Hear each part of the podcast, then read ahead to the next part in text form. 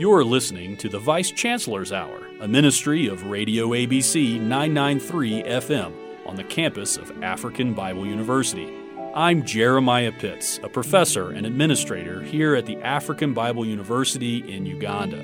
The purpose of Vice Chancellor's Hour is to provide biblical and theological teachings that are an extension of the ministry of the university. Well, welcome back to another episode of the Vice Chancellor's Hour, VC Hour uh, at buzzsprout.com. You can catch any episode you've missed if you just check us out online anywhere you get podcasts. You can download us for free. Yeah, doesn't cost you a dime, a little bit of data, but nothing to get it from us. And it has a lot of excellent teaching. You can find even more sermonaudio.com. You can find us there as well. I just want to encourage you. We're in the middle of a series against Christian pacifism.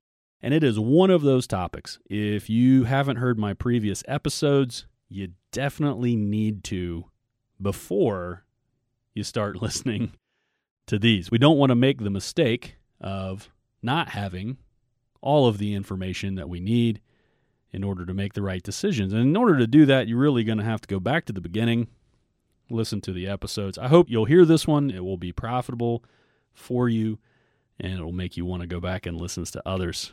So, we're working on this topic against Christian pacifism. Christians, the scriptures teach, should be peaceable people. We should. We should be peaceable people. We should be known by our peace and the peacefulness of our religion. But it is a different thing to be peaceable or to be pacifist. Those are not the same thing. And it's very important for Christians to know the difference and to believe what the Bible teaches. So that while the Bible teaches us to be peaceable, it does not teach us to be pacifists. We're going through those topics. In the first episode, we sort of set the parameters. In the second episode, we talked about whether it's always morally wrong for Christians to use violence because many pacifists will tell you that because our God is a God of forgiveness and forgives his enemies, that we too ought to forgive our enemies. And in fact, we should. But the question is does God always forgive all of his enemies? It's a complicated topic, I grant you, and it's one it's important that you make careful distinctions. So go back and listen to the episode. But the answer is he does not. He does not always forgive all of his enemies. And you can see more about that if you listen to that first episode, and then the second episode will follow up on it. In the last episode, we covered whether or not God's perfect plan of peace for his people, the shalom he gives us in the Garden of Eden, whether or not that sets the example for how we ought to act in our lives now. That is, should we act as though the peace of God is already here on earth? And the answer to that, of course, is no. We live in a real world that has real problems, and God gives us real advice about how to deal with it.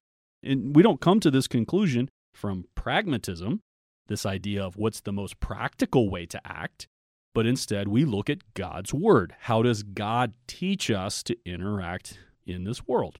It certainly is true that the prevalence of violence in the world is condemned, but it also is true that God gives us a way to interact even with violent people, and it's not always nonviolence on our part.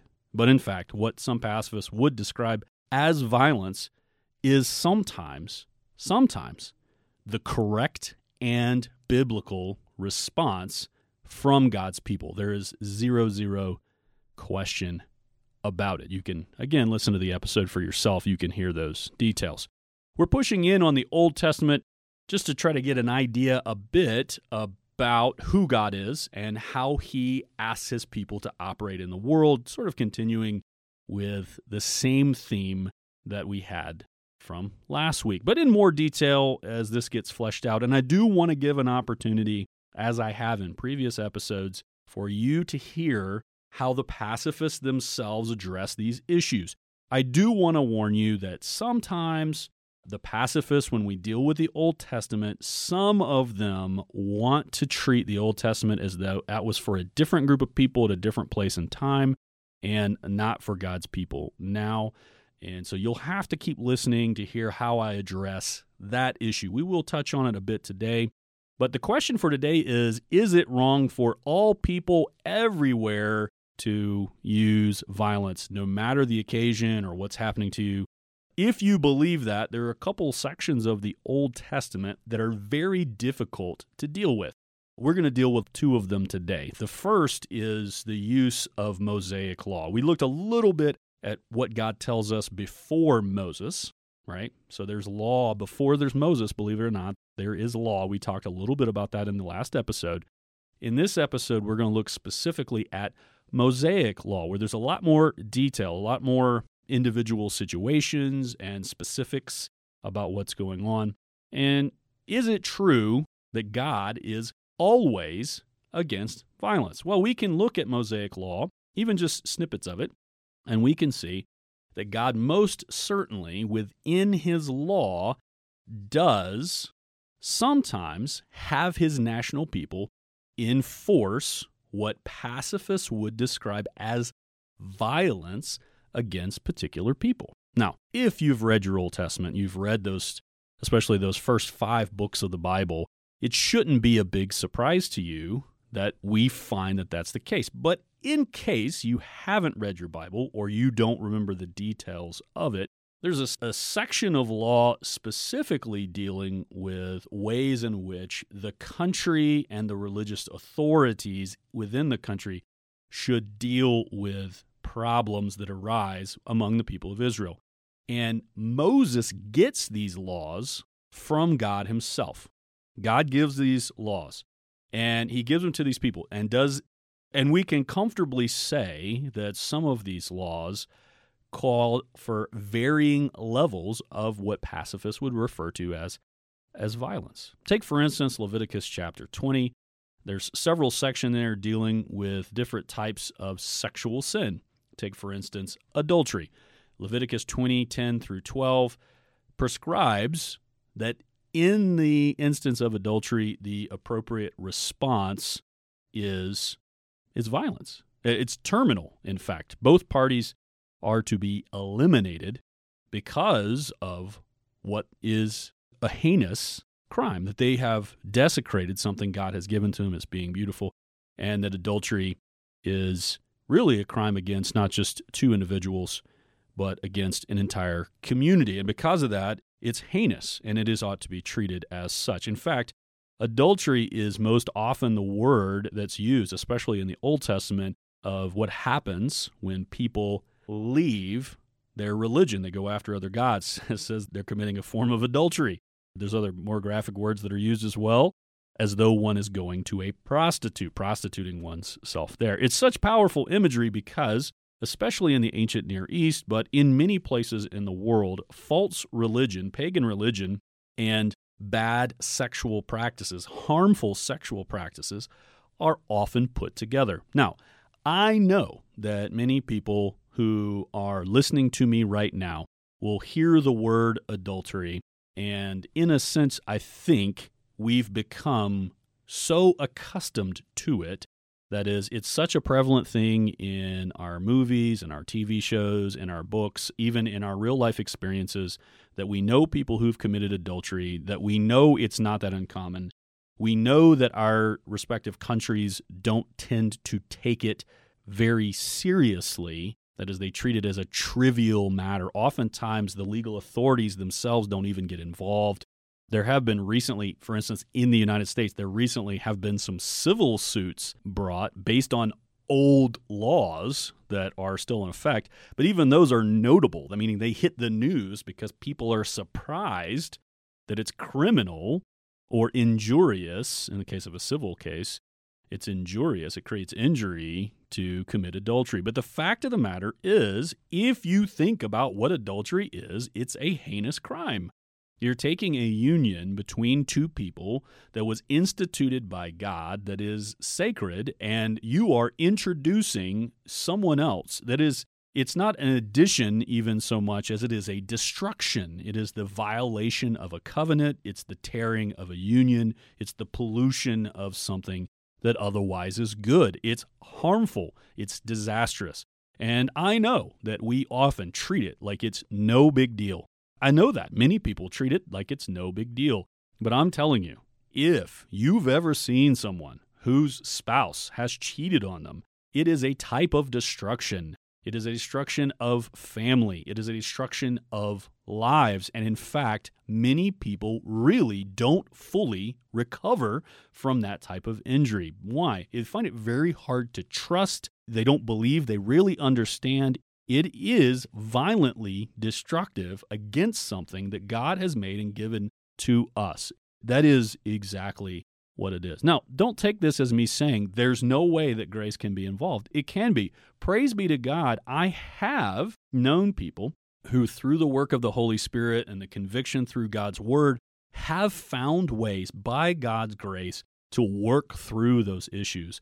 But the fact that God's grace can cover it does not negate the fact that adultery is very destructive. I'm saying this knowing full well that it is likely some people who are listening to me say this strongly disagree with me and they themselves think that perhaps it's overblown. But my standard is God's word. How do I know God sees this as a serious offense? There's a couple of ways I could know that. One is it's talk about it being a covenant thing and about God bringing two people together and it being Him appointing it. Go back and listen to my series on Malachi to hear more about that. I could point to the fact that it uses language like one flesh or that when you violate marriage, you're doing violence to yourselves. That's the exact language in Malachi. You're doing violence to yourself. And we could talk about that. But I think maybe the biggest example is what is the response from a legal standpoint? How serious is God about this? And the answer is adultery has a capital punishment, meaning the punishment for adultery is death. God takes this very, very seriously. It's part of his moral law, isn't it? Thou shalt not commit adultery. Adultery is something that's forbidden by God's law. Not only that, when he had the civil and religious authorities address this issue, it pollutes you, it removes you from the community, and the enforcement of it is, in fact, death.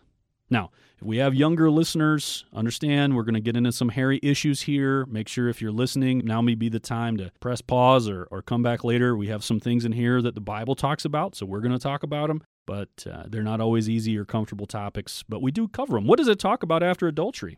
It talks about bestiality. Bestiality. So, this is when a, a human being has sexual relations with an animal. Again, a defilement of who we are and something because of what it does to us and tells about us is a type of pollution. And it's something for which violence, we are told, is the punishment. That is, people should be killed who engage in this form of wickedness. And it is wickedness. It's a violation of who we are and how God made us and how He wants us to use the precious gift of sexual relations. It's not for this, and it degrades who we are, and I think also is a slanderous act against our Creator as well, treating the beast as though the beast is a human, having relations with someone who is not your spouse, but in doing it in such a way that it's so very damaging to the person. In fact, believe it or not, even the beast is supposed to be destroyed. Even the beast, the beast has to be killed because of this wickedness. You know, when you hear about this kind of thing, what a disgusting and terrible perversion it is, and how we ought to be against it. In fact, a civilization ought to be against this type of activity. You can't have it, it goes against the very nature of how God made us and certainly his plan for sexual relations and the enforcement for it is death. Likewise incest that is two people who are closely related to one another having sexual relations. It makes no difference for Leviticus 2017 whether one of them supposedly gives the other one permission gives consent as the modern people say. Matters not if both of them do. It matters not if there's a power play meaning there's an older person a younger person or whether there's someone who has more power, more goods, more wealth, and the other one needs them. It doesn't make any allowances for any of those things.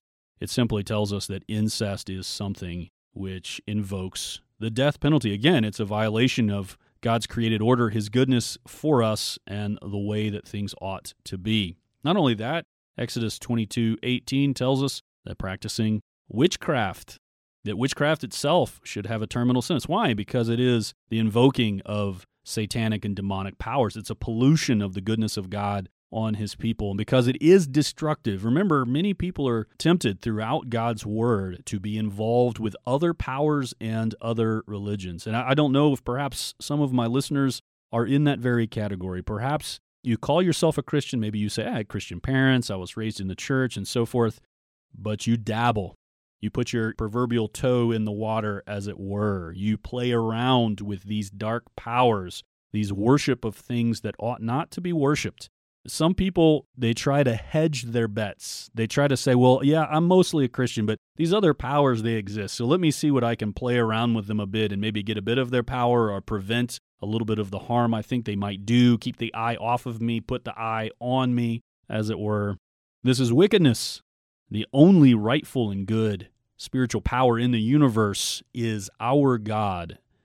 And He is the only one to whom we should turn. And we should turn to Him in the ways that He's prescribed for us. He has told us that seeking spiritual power anywhere else is a grave and a heinous crime. And how can we know how serious it is?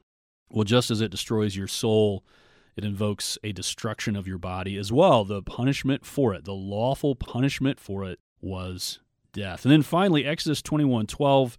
Perhaps you remember in the last episode, we talked about how after Noah and the flood, God gives man a law, which is if someone is a murderer, they've taken the life of a human being, their life should be taken as well. In fact, it extends to beasts, and you might find also that Moses expands upon this as well. But the enforcement for murder is there in Exodus 21. Now, I'm very happy to say that God's word does help us to distinguish different types of killings. They're not all treated the same way. Not every killing is a murder. And the best example for this is that if every killing was a murder, the executioner of the murderer would himself become a murderer, and then someone be required to execute him. And of course, that would make him a murderer, and then he would need to be executed, and whoever did that would also be a murder. You, do you see how ridiculous that is? Instead, God says that murder is wrong, and the right response to that is for the murderer's life to be taken from him. And in so doing, it is a just act. It is a just act to take the life of a murder. But not all killing is murder. There's a number of situations outlined in the Old Testament and demonstrated in the history which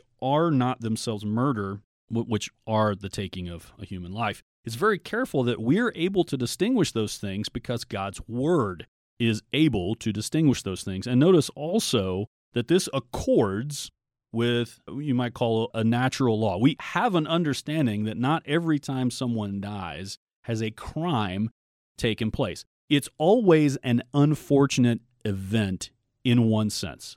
I mean, it does demonstrate to us that we live in a fallen world and that the consequences of sin is death.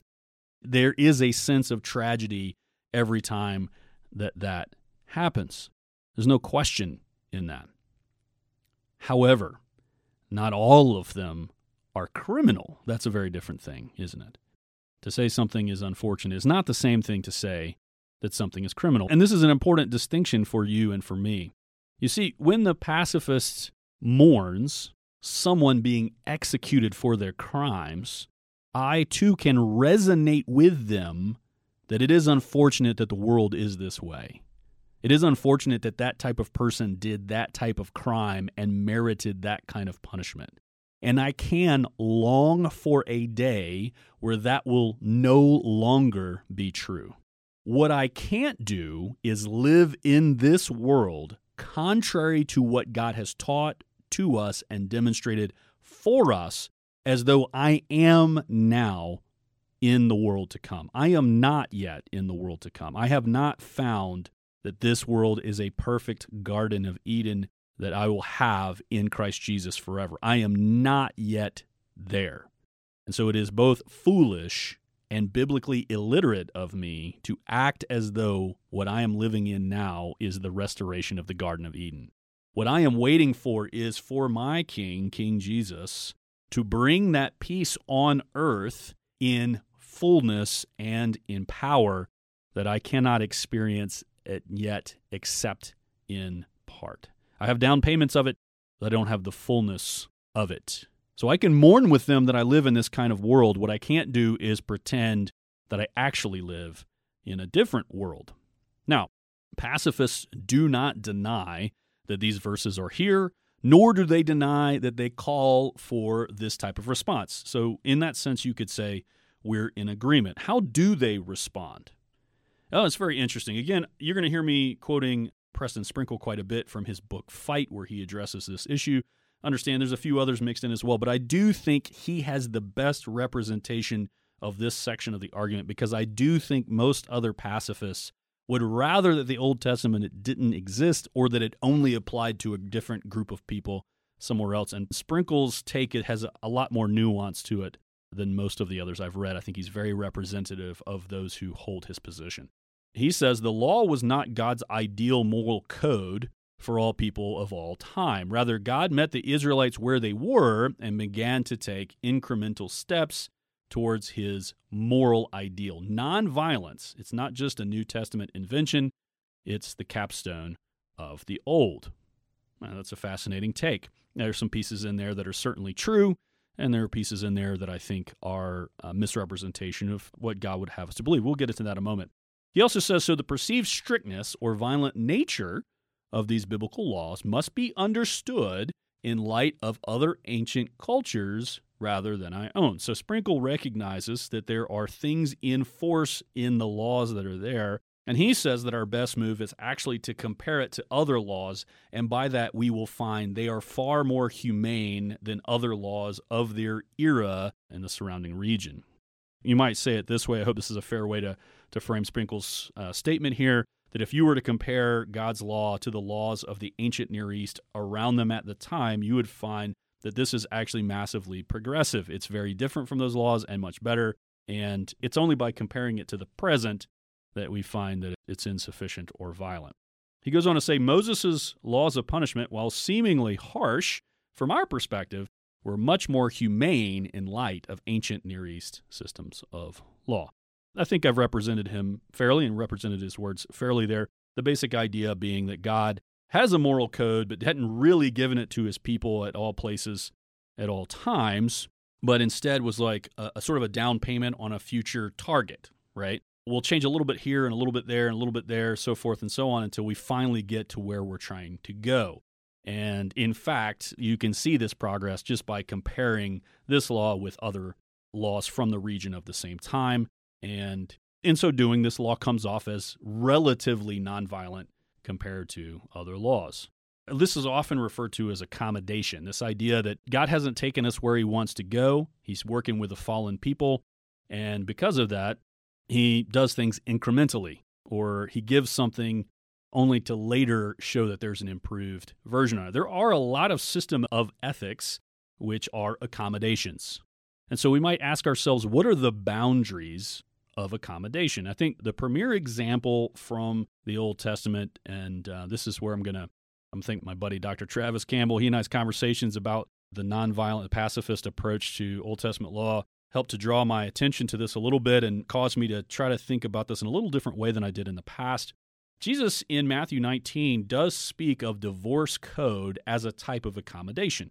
So we can't rule out accommodation whole cloth. We can't. We can't say accommodation is a thing that never happens in the Bible because it does. When it comes to God's law, there is accommodation. Why can we say there is? Well, Jesus does speak of divorce as a type of accommodation. He says divorce law, as interpreted by the people of the day, was not always so. He goes back to creation to point to the fact that divorce was not part of original creation. And then he positions towards the hardness of human heart. It is because of the hardness of human heart that we have divorce, right? Again, you can read Matthew chapter 19, especially verses 8 and 9. You can see this for yourself, right? Jesus goes on to permit divorce under certain circumstances. That is, he limits the application of divorce under certain circumstances. Now, what's the great sin of the people that was being addressed? The big mistake that they make. I'm in agreement with uh, John Calvin as he looks at this passage here. He says the great mistake that they make was that the people of Jesus' day assumed anything that wasn't prevented was therefore lawful. Everything not prevented was therefore lawful, meaning it matches God's moral law. If God didn't have a prohibition against it, then you could do it without being in the wrong. Yeah, that's their mistake. And in fact, it seems that Jesus tells us that that's not the case. Just because something hadn't been written against something doesn't mean that it was good to do that thing. So far, so good. That really does seem, in the initial stages, perhaps to support the case that God does sometimes have a law that accommodates. There's a couple problems with it. Do you remember what I said about Jesus permitting divorce under certain circumstances? Well, the pacifist's whole position is that Jesus' new kingdom is going to cause us to revert back to an Eden like existence. That Christians are supposed to operate in this world as though we've gone back to Eden to find that shalom. And in that case, what you would expect is that it would go back just to what Jesus said. From the beginning, it was not so. Jesus does admit of an Eden that is not full of divorce, it's not there. And yet, Jesus doesn't draw the conclusion that therefore divorce is always wrong. That's not the conclusion Jesus draws. Jesus specifically outlines the times and the ways divorce are justified there. Paul picks up the same theme again later in his writings. So that divorce, even though it's not what we find in Eden, is itself not prohibited in the New Testament. He outlines the ways in which divorce can lawfully happen. So the question is how does this prove the case of the pacifist? You see, if the pacifist has to believe that because there's shalom in Eden, therefore we can have shalom today in Jesus Christ, which means in this world, nonviolence, well, the problem is that's not how Jesus treated accommodation. He says we still live in a fallen world. Just because all of the Mosaic law didn't prevent all other types of divorce doesn't mean that all those types were good. And so, at best, you can draw from the divorce example the idea that we might view violence a bit differently now. That's very possible. And in fact, we'll see that actually exactly the case. But we can't draw the conclusion that Jesus is calling us towards no violence. In the same way, he's not calling us towards no divorce. He doesn't make that conclusion himself. He makes a very, very different conclusion. Another question this raises is how is this different from Marcionism?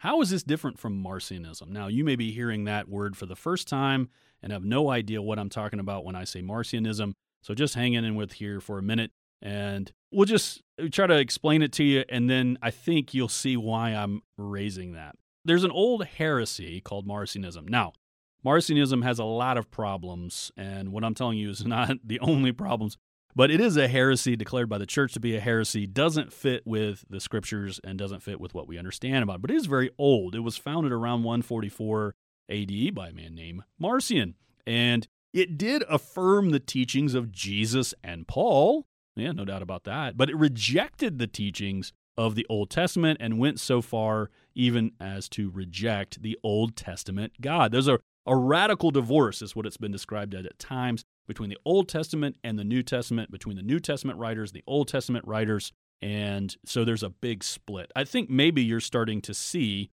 already what we're talking about. You see, that's often what the pacifists do with these Old Testament laws. I would say differently, incremental sense perhaps, but they do it. Even Sprinkle tends to do this type of rejection of the law. For him, it's not God's perfect law, it's a thing he had to get through to get to where he was going.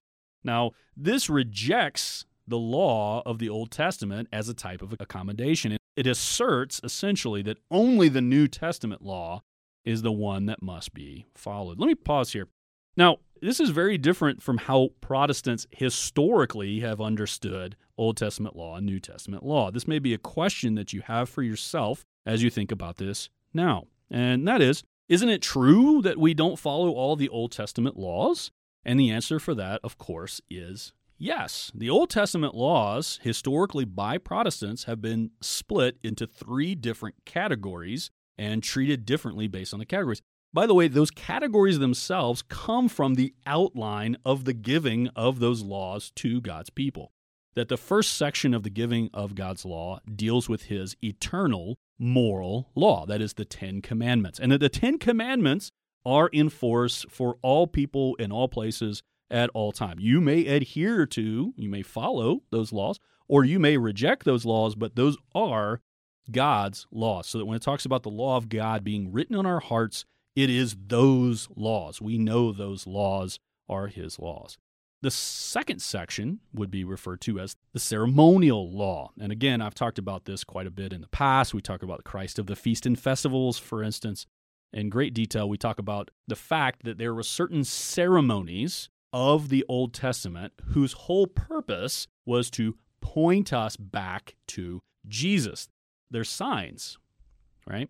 The scriptural language for that is types and shadows. And again, there's an episode on what are types and shadows, really brief, I think 15 minutes or less, that you can check that out as well, get more details about it. But the whole point, the biblical point outlined for us quite clearly, is that it points us to something greater that is to come, namely Jesus Christ and his work in this world. Those ceremonial laws are about ceremonial cleanliness so, your ability to interact in a religious nature among the peoples of God. The third type are the civil laws. These civil laws were for the nation of Israel. Every nation has laws, and the civil laws for Israel were given by the lawgiver, God Himself. Now, God is always moral in the ways He interacts with His people. And for that reason, one of the ways that Protestants have described the importance of those civil laws for us is referred to as general equity. General equity means like it's basically, in general, it's the same. That is, we should be able to go back to those laws, not enforce them in details, but instead have a general sense of what God's teaching us, revealing to us, and that our laws in some way would be best to reflect those. That's referred to as general equity. Not the details, but the generalities. And there's great wisdom in God's law because God made them. And in fact, if you go back and look at them and compare them to many nations that have been, in some sense, heavily influenced by Christianity, you'll see that there is often a general equity there. They often strongly reflect the values, though not perhaps the details, but the outlines of those old laws. It's very, very, very common. And so, in general, we say the ceremonial law, because Hebrews teaches this, the ceremonial law is no longer necessary for us. It's been fulfilled in Christ. The, the civil law is there for us as something that's a general guideline, but not necessarily in the details. But God's moral law is forever and ever. Pacifists, unfortunately, reject wholeheartedly the Old Testament law and need a reassertion of the New Testament in order for it to be followed. This is kind of strange because there's a lot of things that we all say are bad things that the New Testament itself does not condemn. So, the specifics of sexual crimes, for instance, that we find in the Old Testament and that you and I would agree with, not all of those details are found in the New Testament. Is it that the New Testament then is telling us that those crimes are okay? Or is it as I think we should expect of a first century Jewish people who saw a continuity between the Old Testament and the New Testament, that our New Testament authors understand what they're talking about and assume you understand it too because you have some knowledge of the Old Testament as well. So, this radical division of the New Testament and the Old Testament doesn't make sense. We don't keep it, not even pacifists keep it consistently. Otherwise, there'd be certain sexual perversions that we would be open to, which we are certainly not. And also, it's a misunderstanding of how the law works, the divisions of the law. Not only that, but pacifists tend to read extensively or exclusively from the New Testament to the exclusion of the Old Testament. Now, again, I want to say I don't think Sprinkle, for instance, fits this. And there are a number of people who are in that vein as well. But I can point to more pacifists who see a radical difference between the Old Testament and the New than the ones who see continuity. The Old Testament as Lasserre says in his book War and the Gospel, does not know of gentleness, the benevolence toward all creatures of God, the charity towards enemies, which appears everywhere in the New Testament. Notice here, Lasserre's he's disagreeing with Sprinkle, which is okay. Not all pacifists agree on all kinds of things. Sprinkle is very happy to say that there's great progress and gentleness and benevolence, and that it's uh, Old Testament as well as New. But Lasserre says, no, no, I look back at the Old Testament, I actually see a lot of violence. I don't see a lot of charity. And uh, but when I look at the New Testament, I do, and you you can see in that quote the radical differentiation between the two positions. Now, I also happen to believe that accommodation creates a much bigger problem for pacifists than it solves. What do I mean by that? Well, what does God's word tell us about the law of God? Well, Psalm 19 says the law of God is perfect, reviving the soul. The testimony of the Lord is sure, making wise the simple. The precepts of the Lord are right, rejoicing the heart. The commandment of the Lord is pure, enlightening the eyes. The fear of the Lord is clean, enduring forever. The rules of the Lord are true and righteous altogether. The psalmist here has a view of God under inspiration of the scriptures, which elevates the law of God, the law of the Lord, to a very, very high level. This doesn't sound like a pretty okay half step between what exists and what I want. It tells us that this is good. In fact, it says it's perfect. I could go to so many passages just in Psalm 119, but Psalm 119, 160 says this The sum of your word is truth, and every one of your righteous rules endures forever. Romans 7:12 says so the law is holy and the commandment is holy and righteous and good.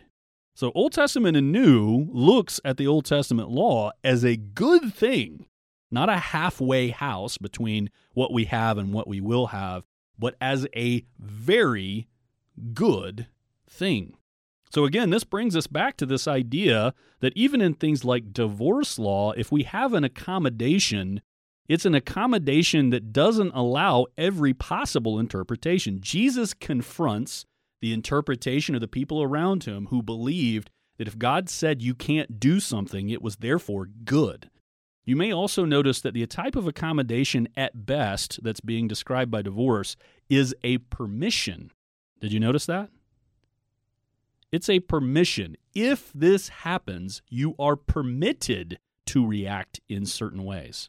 What it doesn't tell us is a positive command. And that's the biggest difference when we think about accommodation that's really a problem for me is God didn't say it's okay to do it this way. He said, if this happens, this should be the result. Notice the difference between that and divorce. Divorce, as a clear accommodation of Scripture, is the result of the hardness of human hearts and can only happen, can only happen in certain circumstances. But it is not a required response in either the Old Testament or the New Testament to specific events. Just because someone wronged you in certain ways doesn't mean you must divorce them. It's not a positive command, it is a permission given because of the fallen and sinful world we live in. And yet, the violence described earlier in this lesson was all about what you must do in response to certain actions. It's not a permission, it's a requirement. There's nothing accommodating about that. God is giving us the just punishment for our sins. Now, we might move beyond even Old Testament Mosaic law and even think about Old Testament warfare. Old Testament warfare. God, we're told, is meant to do the fighting. That's a clear testimony of the scriptures. Exodus 14 13 says this The Lord will fight for you, and you will only have to be still. I love that. That's the people of God are backed up against the Red Sea. There's an army on one side and a Red Sea on the other, and they despair. And God tells them, like, I'm going to fight for you. You only have to be still. Many people who are pacifists have used that intervention of the Lord on behalf of his people as an example of the fact that the people themselves were never supposed to do violence. That's the pacifist interpretation of the Old Testament is that God was the one who was going to intervene for them. They didn't have to intervene for themselves. Now, again, I said pacifist, but you need to know not all pacifists. I'll quote some who have this opinion so you can see it for yourself. Take, for instance, Yoder in his book, The Politics of Jesus. He says the victories were not a record of exceptional prowess in the battle or mopping up, but rather a victory brought about by the Lord Himself.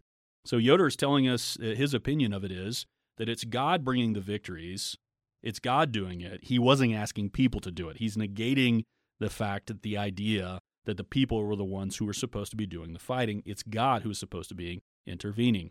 He says elsewhere confidence in Yahweh is an alternative to the self determining use of Israel's own military resources in the defense of their existence as God's people. Yoder here is describing for us this idea that if the people had actually trusted God and God's work, Yoder doesn't believe they ever would have had to use their own military in order to defend themselves.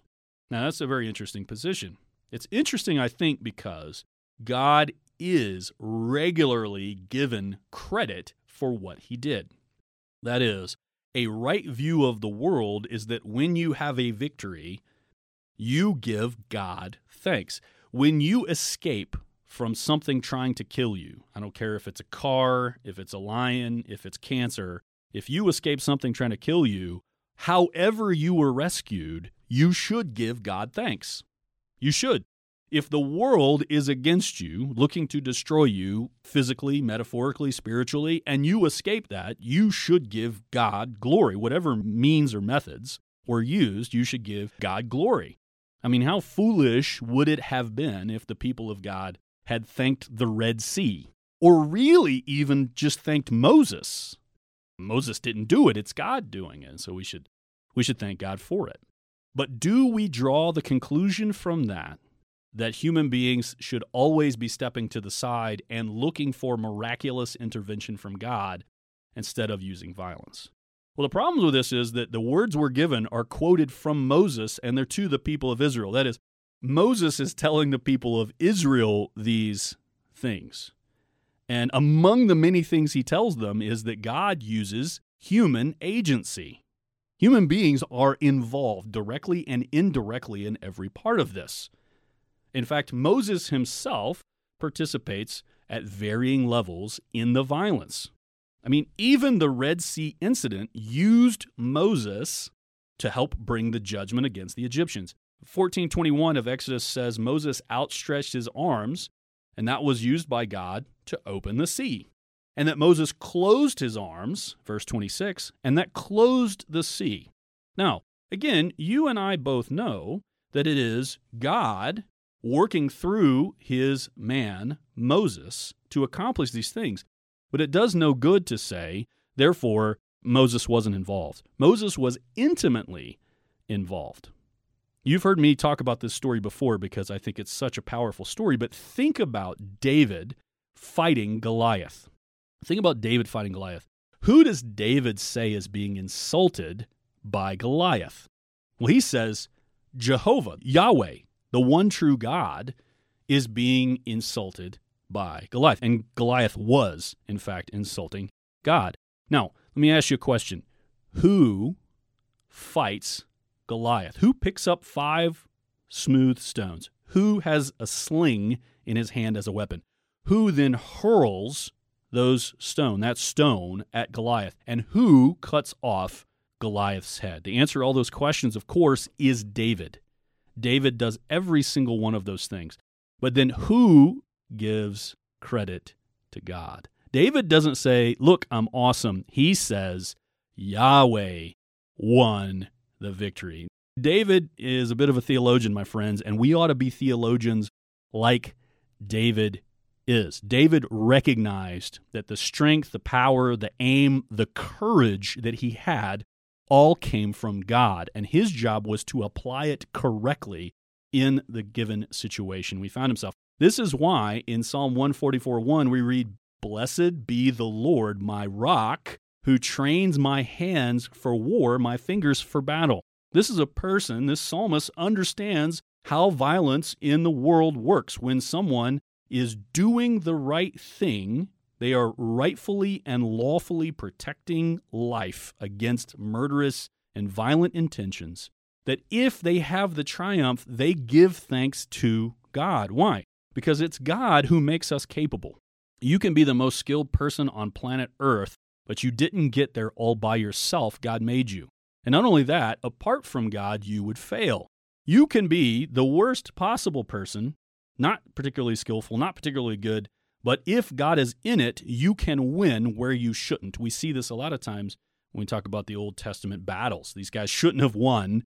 They didn't have the technology, they didn't have the weapons, but they had God on their side. And yet, it's foolish to say they had no part in it. Of course, they had part in it. Of course, David is the one who's slinging the rock. Of course, it's the people who are fighting against the Amalekites. Of course, it's Moses who's holding up his hands and then putting down his hands that opens the sea and closes the sea by the power of God. But was Moses his agent?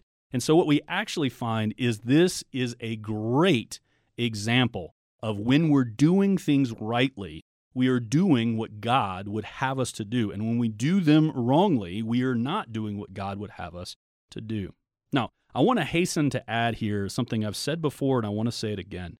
These episodes I'm bringing to you are not because of any particular historical event that's going on right now. I don't want you to think that. I don't think for a second that I'm teaching these things because of something you're reading in the newspaper, something going on in your country. I have a worldwide audience. I'm not speaking to just one person. I think I've had people from more than 60 different countries listen to these episodes, and you would be ridiculous if you thought I was talking to just you, because I'm not. And I didn't write this for anything that's going on right now. I've studied this and worked on this for years and made adjustment to it for years. This is just the teaching for today. And not only that, but there are aspects of a way that the nation of Israel worked in the world to subdue enemies that are different from what God has given us to do. We do subdue our enemies, but it's by the power of the Holy Spirit through the teaching and preaching of God's word. It's not by violent confrontations. And the pacifists are very right in saying that. But that doesn't mean that God is never in it when we defend ourselves or fight for innocent people. God can be working in that. If you have the victory, it's no good to only say, well, God could have done it miraculously. Of course, He could. But more often than not, He uses willing and obedient human agents who do what He would have them to do to bring about the victory. Blessed be the Lord my rock, who trains my hands for war and my fingers for battle. God commands warfare to his people. So it's no good to say, well, God would not have his people to be violent. He told them to be violent. It's no good to say, well, God would have done the victory if you just stayed out of the way. Deuteronomy 24 says, The Lord your God is he who goes with you to fight for you against your enemies to give you the victory. He's going alongside you. There's no question. And you will get the victory because of him. But what else does Deuteronomy 20 say? When the Lord your God gives it into your hands, you shall put all its males to the sword. You shall devote them to complete destruction Hittites, Amorites, Canaanites, Perizzites, Hivites, Jebusites, as the Lord your God has commanded. So you notice that the two things are both true. That's really the gist of understanding God's word is these two things are both true. The pacifist makes you want to decide that only one of those things are true. That maybe only God was the one who was going to get the victory. But the Bible says it is God who gives us the victory, Deuteronomy 20, verse 4 but also he would have his people to do specific things. Now, this section in Deuteronomy 20 is a hard passage, and I just want to hit pause here to say that at some point we are going to have to work through what that looks like. These are some hard sayings, but for the point for today's episode, I just want you to hear very quickly that God clearly called them to do some violence on his behalf. He didn't allow it, he didn't offer to do it for them, he commanded them to do it. You got to rest in that. That's actually a very important thing for you to think about. For our next episode, we're going to talk a little bit about how the violence that God calls for in the Old Testament is different than what many people think it would be, and how, if I may say so, how Sprinkle is very right about his comparison between the Bible and the ancient Near East. And we're going to think about what that means about you and me moving forward. I hope this has been very helpful for you. My prayer for you is the same as it's always been that the God of all peace will grant you peace at all times and in every way. The Lord be with you all. You are listening to the Vice Chancellor's Hour, a ministry of Radio ABC 993 FM on the campus of African Bible University. I'm Jeremiah Pitts, a professor and administrator here at the African Bible University in Uganda. The purpose of Vice Chancellor's Hour is to provide biblical and theological teachings that are an extension of the ministry of the university.